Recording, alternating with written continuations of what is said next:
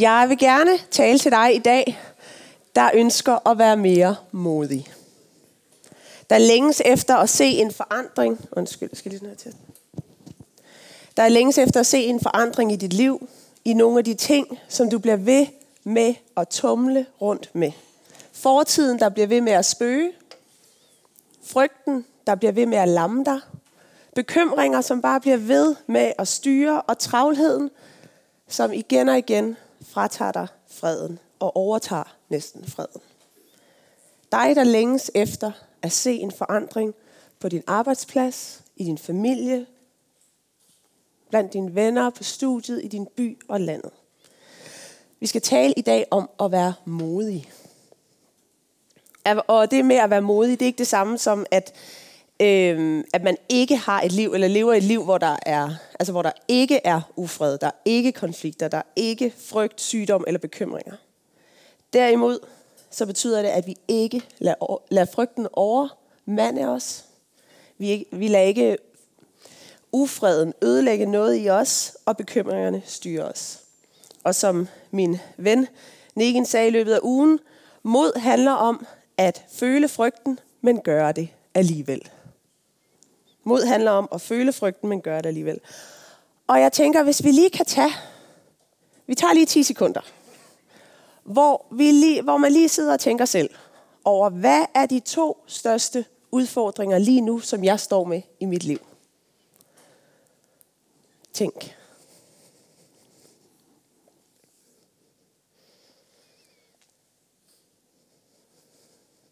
De to største udfordringer, du står med lige nu. Jeg glemte at tage tid. Vi tænker på det 10 sekunder nu. Ikke? Øhm, Flemming han talte sidste søndag om frygt, og hvordan frygt eller angst kan lamme os, hvis den overtager styringen i den båd, vi nu engang sidder i. Øhm, og jeg vil gerne fortsætte det emne. Og vi skal gennemgå en historie i dag, som jeg tror, i hvert fald da jeg forberedte mig til i dag, og måske vi lige også opleve det, at den øh, godt kan ligne nogle af de samtaler, som vi har med os selv, eller vi har med Gud, når vi prøver at tage os sammen, eller vi prøver ligesom at få noget mod, fatte mod, samle os mod, hvad end vi siger. Og øh, jeg, var sige, jeg har gået og tænkt lidt over, hvad hvis nu 2020 var modets år? Det år, hvor vi tænkte, hvis nu, i stedet for gid det der skete, eller det der ikke skete. Hvis vi tænkte hvis nu, i stedet for nej tak. Hvis nu. Det er to modige ord, og det to modige ord, der kræver modige handlinger. Tænk hvis nu 2020 var et år, hvor vi blev mere modige. Og øh, vi skal læse om Moses i dag, der har en snak med Gud. Og øh, vi læser øh, om Moses i 2. Mosebog i det gamle testamente i Bibelen. Og meget kort om Moses, så øh, var han israelit. Han voksede op i Faraos palads i Ægypten. Og det israelitiske folk, de var slaver i Ægypten og havde været det i rigtig mange år. Øh, og Moses havde på det her tidspunkt set en israelitisk slave blive øh, tæsket af den egyptiske herre, og han tænker, det kan jeg simpelthen ikke øh, stå indenfor. Så han gemmer sig, øh, og så når der ikke er nogen, der ser det, så konfronterer han øh, den egyptiske herre og kommer til at slå ham ihjel. Og øh, Moses flygter så ud i ørkenen, og der bliver han så gift og vogter svigerfars får. Meget kort gennemgang af et meget kompliceret liv. Ikke? Nogle gange så tænker jeg, hvad hvis det var mit liv? Nogle ting, man kan synes er virkelig store, og så er det sådan, ja, så skete det, og så var han ude i ørkenen, blev gift og vogtede for, Og der gik 40 år.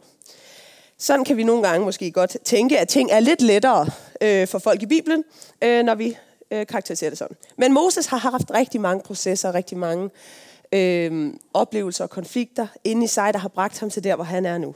Hvor han går og vogter for. Og mens han passer de her får, så ser han så en busk, der brænder, øh, uden den egentlig brænder væk. Og øh, det tænker jeg, det skal jeg lige kigge på.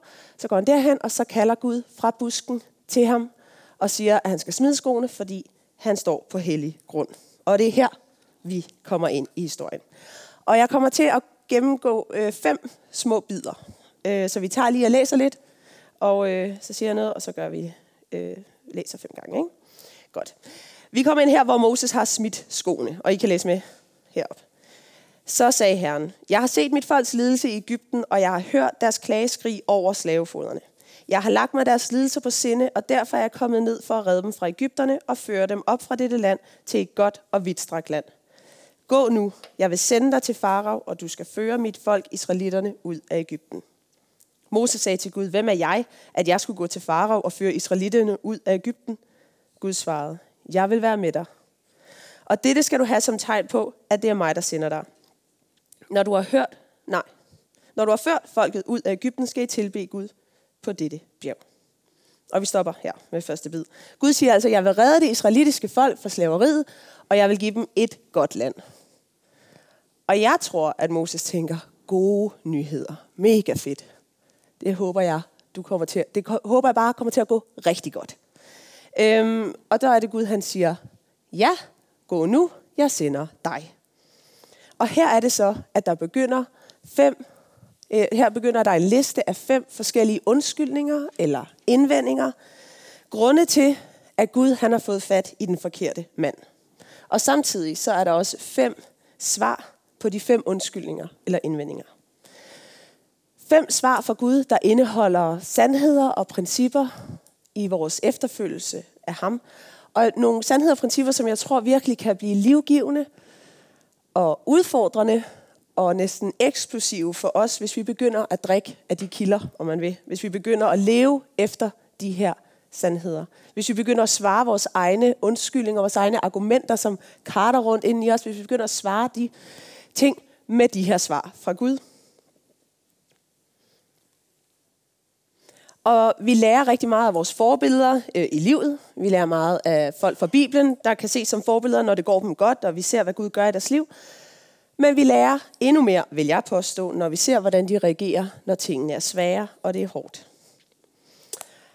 Men tilbage til Moses, der vil sådan at øh, prøve at finde ud af, hvad han lige skal svare til Gud øh, på det her. Han siger, hvem er jeg, at jeg skulle gå til farao? Jeg tror, du har fat i den forkerte mand. Og Moses han vil sikkert også fremhæve, at han er hyrde, og han er på flugt, og dem tilbage, han skal hjem og redde, vil slå ham ihjel. Det kan, være, han, øh, det kan være, han vil sige, jeg prøvede at hjælpe mit folk, men de respekterer mig ikke. Jeg er ingen. Hvem kommer til at lytte til mig? Jeg prøvede at hjælpe én israelit, og det gik galt. Hvorfor skulle jeg kunne redde hele folket? Kan du huske den gang, Gud, hvor det gik galt? Og sådan tror jeg også tit, vi siger. Gør vi ikke? Gud, kan du ikke huske den gang, hvor det gik galt? Vi trækker tidligere fiaskoer og skuffelser frem som argumenter for, hvad fremtiden vil bringe. Som argumenter for, hvad Gud han vil gøre gennem os, og han vil gøre i os. Hvilken vej Gud han vil lede os. Så trækker vi de her ting, der ikke gik frem. Og Guds svar til Moses er, jeg vil være med dig. Og det der er tegnet. Med andre ord, det betyder ikke noget, hvem du er, og hvad du har været igennem. Men Gud han siger, at det betyder noget, hvem jeg er, og at jeg er med dig. Og hvis du sidder her i dag, og du har fulgt Jesus i mange år, så ved du også, at bare fordi at Gud er med dig, så betyder det ikke, at livet er nemt og let, og bare altid godt. Ligesom Flemming talte om i søndags. Men Gud, han er med dig. Han hjælper dig, han giver dig styrke og autoritet, og nogle gange handler det om at træde ud i det. Og det er interessant her, synes jeg, hvordan tegnet fra Gud kommer.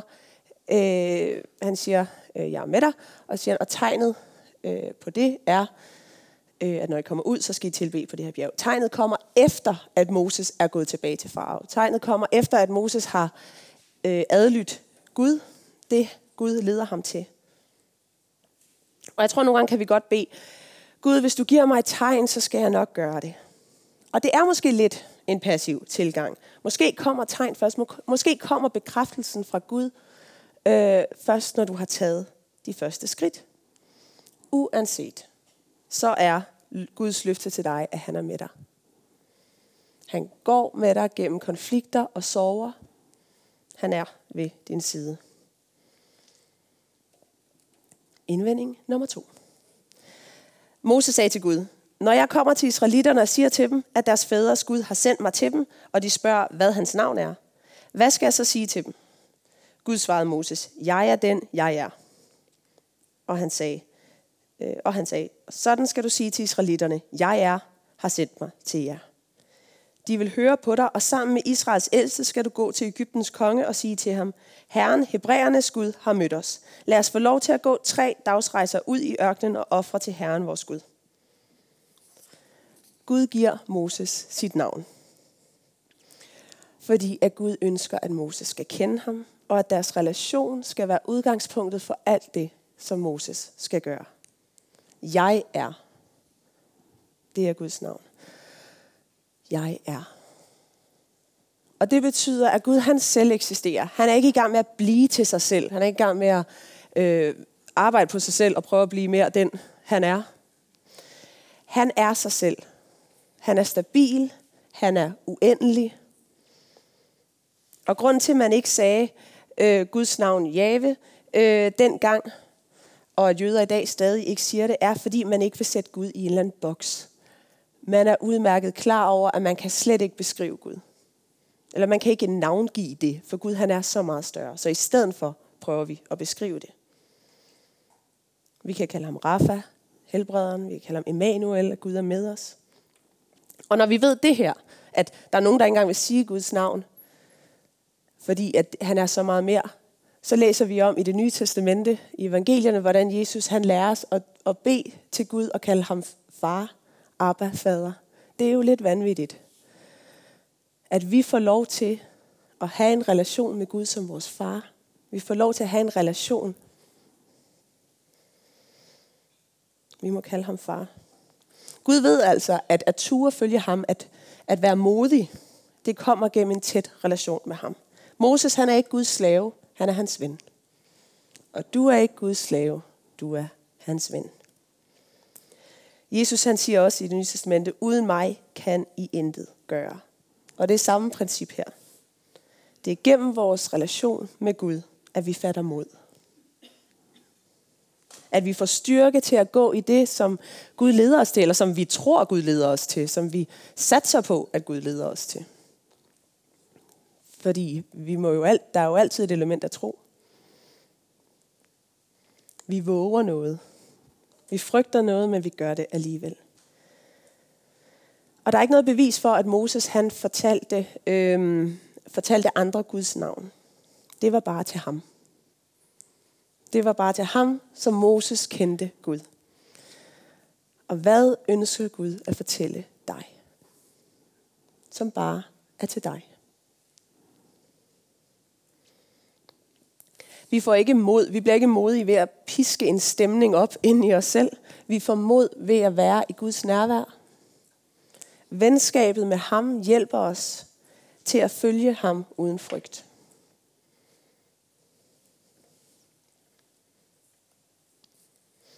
Investerer du i relationen med Gud?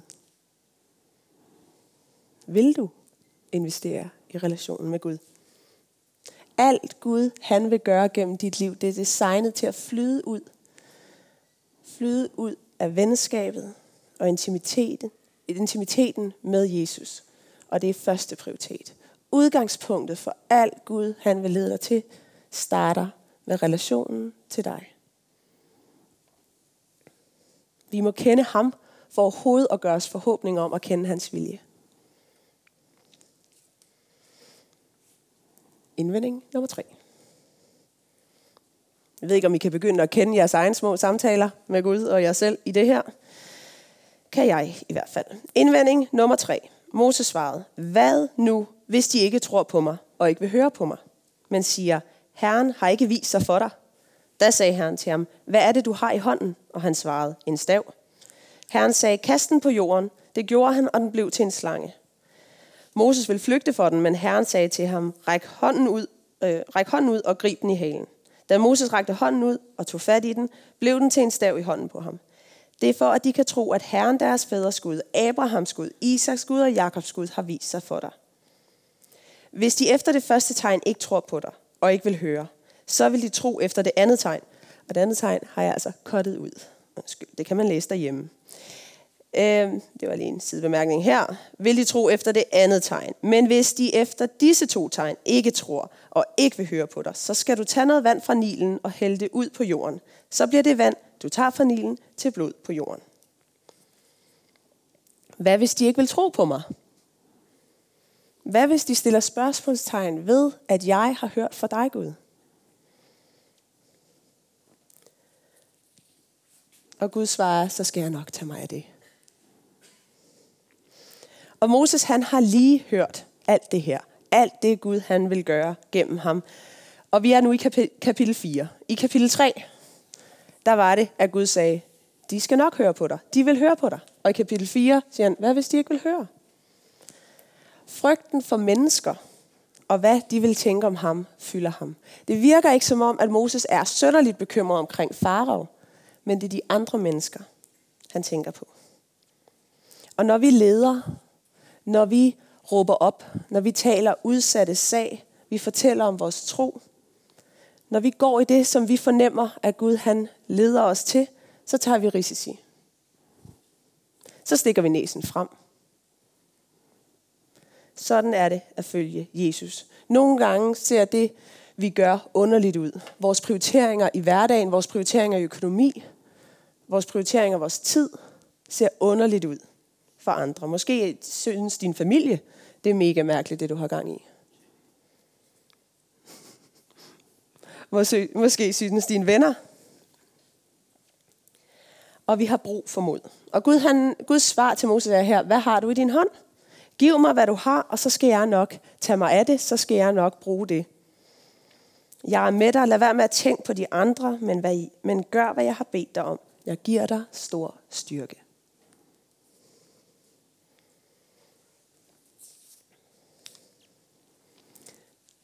Indvending nummer 4. Vi læser med her. Men Moses sagde til Herren, undskyld mig herre, men jeg har ikke ordet i min magt. Jeg har aldrig haft det. Jeg har det heller ikke nu, efter du begyndte at tale til mig, din tjener. Jeg har svært ved at udtrykke mig i ord. Der sagde Herren til ham, hvem gav mennesket en mund? Hvem gør stum eller døv, sen eller blind? Er det ikke mig, Herren? Gå nu, jeg vil være med din mund og fortælle dig, hvad du skal sige. Moses prøver altså tydeligvis at komme ud af det her.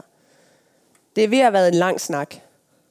Det er ved at have været rigtig mange mænder. Men Gud, undskyld mig herre, siger han her.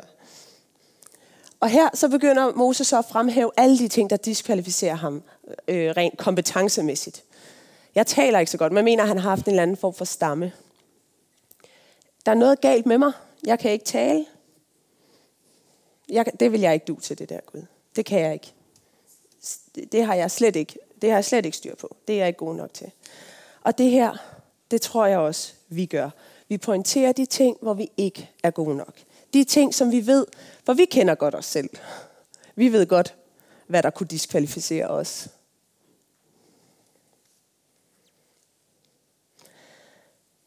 Vi, på, vi, vi fremhæver de ting, vi ikke er gode nok til.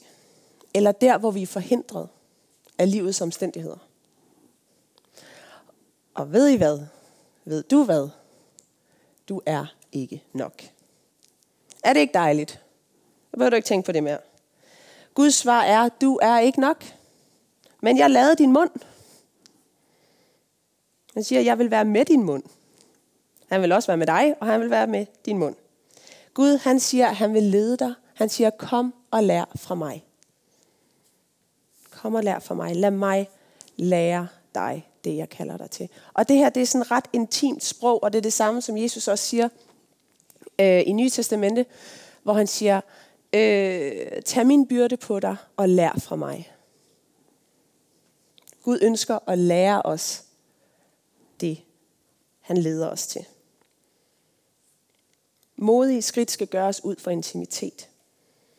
Men nogle gange så kan de her skridt, vi tager i tro, også være en katalysator for intimitet. Nogle gange så lærer vi, når vi træder ud i noget, og vi bare står virkelig her, og aner ikke, hvad vi har gang i. Og vi er måske bange. Vi gør det alligevel.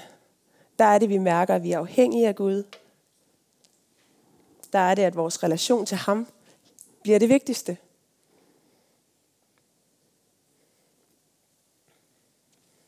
Så vi har både, så nogle gange er det, hvor er det så, man starter? Man starter bare et sted. Starter med, lære Gud at kende, prøv at efterfølge ham i det, han leder os til. Du har brug for at være med Jesus. Det har du brug for. Det har jeg brug for. Det er der, han lærer os at gøre det, som han har bedt os om at gøre. Hvad end det er, du skal gøre, hvad end det er, du skal sige, han ønsker at lære dig det.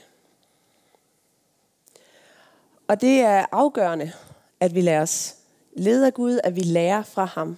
Hvad enten, øh, hvor end det er, at du opholder dig i din hverdag. Er det inden for noget business noget? Har du en afdeling på jobbet, hvor du er en del af, at øh, Danmark øh, hjælper Danmark med at have fremgang, eller hjælper folk, øh, der har brug øh, for hjælp i et system, eller et eller andet. Er det i din familie, kirkeplantning, velsignelse af byen, leder i netværksgruppen, en god nabo, uanset, så ønsker Gud at gå med dig og lære dig, lære dig de ting, som du har brug for, for at kunne række ud til mennesker og for at se vores land forvandlet.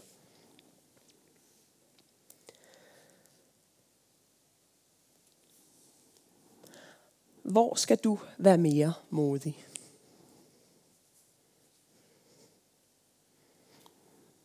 Hvor er de ting i dit liv, de ting du står i, har du brug for mere mod? Har du brug for at tage nogle skridt? Modige skridt.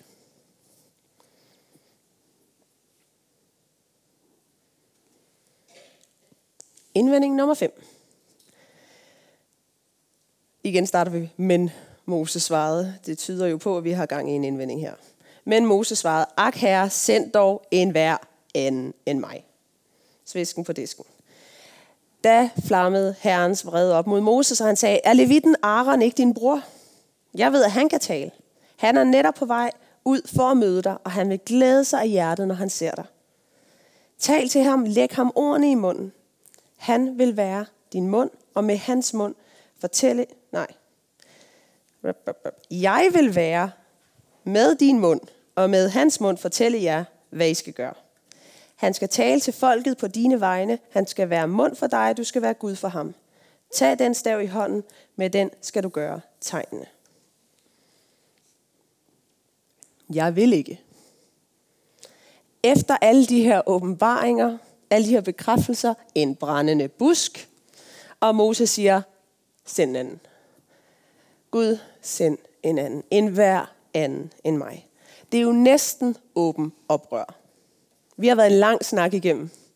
Gud har vist, øh, Gud har øh, hvad hedder det, givet løfter til Moses. Han har øh, ligesom, han har, hvad skal man sige, engageret sig selv i denne her samtale. Han har sagt, okay, så tager vi den indvending. Jeg svarer her, okay. Og til sidst så siger Moses bare, jeg gider egentlig ikke. Jeg vil bare ikke. Og jeg tror godt, at vi ved, du ved, hvordan det er at gemme sig bag ydmyghed, eller apati, eller travlhed. Og egentlig så er det bare fordi, vi ikke vil gøre det, som Gud han lægger os på hjerte, eller kalder os til gennem Bibelen. Det kræver mod at gå.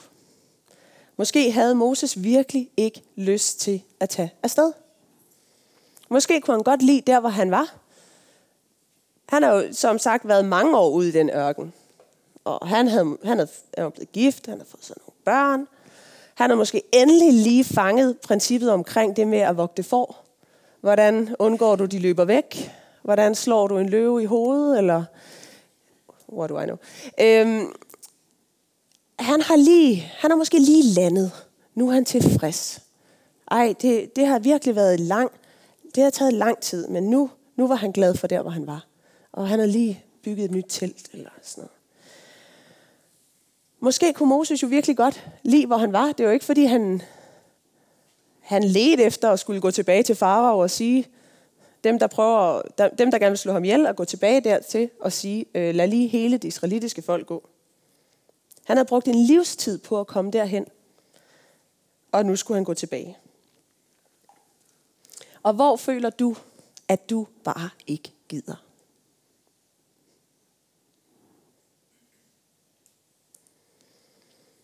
Guds reaktion mod ham er lidt interessant. Det er vrede. Han siger, hvad med din bror Aaron? Han kan tale. Han er allerede på vej. Han taler for dig, han vil være din mund, og du skal tale til ham, som jeg taler til dig. Tag staven i din hånd afsted. Og her ser vi med Aaron, der kommer, så ser vi, at mod også findes i fællesskab. For det første, så er øh, det, at Aaron kommer og tilslutter sig Moses, jo en øh, historie om genoprettelse og tillid, genoprettelse af familie. Og for det andet, så viser det os, at nogle gange, så vil vi ikke rykke os. Nogle gange, når vi ikke vil rykke os. Og vi så lige pludselig ender med at finde sammen med nogle folk øh, i en gruppe eller et eller andet, med nogle folk, som bare er mega friske. Så tænker vi, nå, okay, så er det måske ikke så slemt. Og så vil vi gerne alligevel. Og sådan har jeg det med plan A. Nu har jeg været med i plan A i fem år eller sådan noget, tror jeg. Plan A er vores besøgstjeneste. Lad mig da lige forklare det. Og man er velkommen til at være med. Vi starter på torsdag. Øh, plan A er vores besøgstjeneste, hvor vi cykler ud øh, hver anden torsdag, tre timer, øh, på Vesterbro, øh, Frederiksberg, øh, og banker på bordeldøre der og siger, hej, må vi ikke komme ind? Og de siger, what? Øh, må vi ikke komme ind? Og øh, så kommer vi ind, og så beder vi, og øh, beder for kvinder, snakker med dem, hører om deres hverdag, og får lov at være... Øh, jeg ser det lidt som om, vi får lov at være frisk vand. Et, øh, vi får lov ind i noget mudder, noget, hvor hvad er kærlighed, hvad er udnyttelse, hvad er, øh, hvad er sandt om mig, hvad er, hvad er min værdi. Alt det her, der får vi lov at komme ind og pege på en sand kærlighed, fortælle om en sand kærlighed, ubetinget kærlighed, og en sandhed om dem. Det er jo mega fedt. Altså, det er jo, jeg er jo op og køre over plan A. Og samtidig, når jeg skal ud af døren torsdag eftermiddag, altså hele ugen, der er jeg op og køre. Øhm, og hvis nogen spørger om plan A, så er jeg bare sådan, det bliver så godt. Og så en time inden, når klokken er 16 torsdag, så gider jeg slet ikke. Altså jeg kan slet ikke, og jeg har alle undskyldninger i verden. Det kriller lidt i halsen. Og så kan det jo godt være lidt hårdt at skulle cykle i tre timer, fordi så bliver jeg syg. Og så er der også noget med knæet. Det gør lidt ondt, så hvis jeg skal cykle meget, så får jeg rigtig ondt i knæet. Så kan det være, at jeg ikke kan gå. Øhm, og andre lamme undskyldninger kommer frem. Det gode ved min situation er, at jeg leder plan A. Så er det jo bare afsted. Hvor jeg prøver på en eller anden måde at være et forbillede. Øhm, så, så må jeg bare tage afsted. Og så, øh, så er det, jeg kommer. Og så møder jeg de andre. Og vi har snakket om det her nogle gange, så vi ved godt, at de andre også havde en lidt en hård, hård øh, hvad skal man sige, transport. Eller det var svært for dem lige at komme ud af døren. Men så siger jeg, I kommer også. Fedt. Jeg kommer også. Ja, yeah, vi gjorde det. Og så går vi i gang. Og så er det så fantastisk opmuntrende. Jeg har ikke kørt fra plan A en gang og tænkt, that was a waste of time. Det er, det er fantastiske tre, fantastisk måde at bruge tre timer ens hver anden torsdag på. Så lad det også være en reklame. Men anyway, øhm, min pointe er, find nogle folk, der er friske. Find nogle friske folk rundt om dig. Nogen, der giver dig mod. Lån noget af deres mod. Jeg var på ingen måde kommet ud af døren til plan A, hvis ikke der var nogen. Altså, det er jo åh, op ad bak og skulle køre det der selv rundt. Det kan man ikke. Vi har brug for hinanden. Vi har brug for friske folk. Og hvem er på dit team, der giver dig mod? Og på hvis team er du? På hvis team er du, hvor din rolle er at opmuntre og støtte, give mod, hjælpe igen og igen. Og er det sådan, du tænker? Er det den indstilling, du har, når du kommer her om søndagen, hvad enten du øh, styrer powerpoint, eller tolker, eller hjælper med et eller andet, eller du øh, kommer bare for at modtage, hvilket jo også bare er dejligt. Øhm, uanset, kommer du så med den tilgang? Er det sådan, du tænker om din familie? Er det sådan, du tænker, når du ankommer på studiet eller på arbejdspladsen? Hvordan kan jeg støtte og være til opmundring for dem, der har brug for mere mod? Hvordan kan jeg være deres friske folk? Og vi skal øh, bede sammen. Lige om lidt. Inden der, så har jeg lige nogle spørgsmål til refleksion. Og øh, dem kan du tænke over. Jeg læser dem bare lige højt, og så kan man lige tænke, om det er noget, man skal tænke videre over. Hvad hvis Gud venter på, at du kommer over dine undskyldninger? At din frustration i hverdagen, at din apati og kedsomhed egentlig handler om, at han venter på, at du bare skal tage det første skridt. Hvad hvis vi bygger intimitet og venskab med Gud som vores første prioritet? Hvad vil vi ikke se, opleve og modtage? Hvad hvis vi investerede i et ærligt, varmt fællesskab, hvor vi sagde, vil du ikke bede for mig? Hvor vi, er, hvor vi er sårbare. Hvor vi siger, her er hvad jeg tror Gud leder mig til, men jeg er bange. vil du ikke bede? Vil du ikke støtte mig? Hjælp mig til at tage første skridt. Hvad hvis det handler mere om, hvem Gud er, end hvem du er, hvem du tror, du er, og hvad du vil? Og hvad hvis der er nogle områder, hvor vi egentlig bare har brug for at adlyde? Gud han siger til sidst til Moses, tag din stav, gå. Jeg spurgte ikke, om du vil gå, du skal afsted. Tydeligvis gennem historien kan vi jo se, at Moses har ikke sønderligt meget lyst til at gå. Hvad hvis der er nogle områder, hvor vi egentlig bare har brug for at adlyde Gud?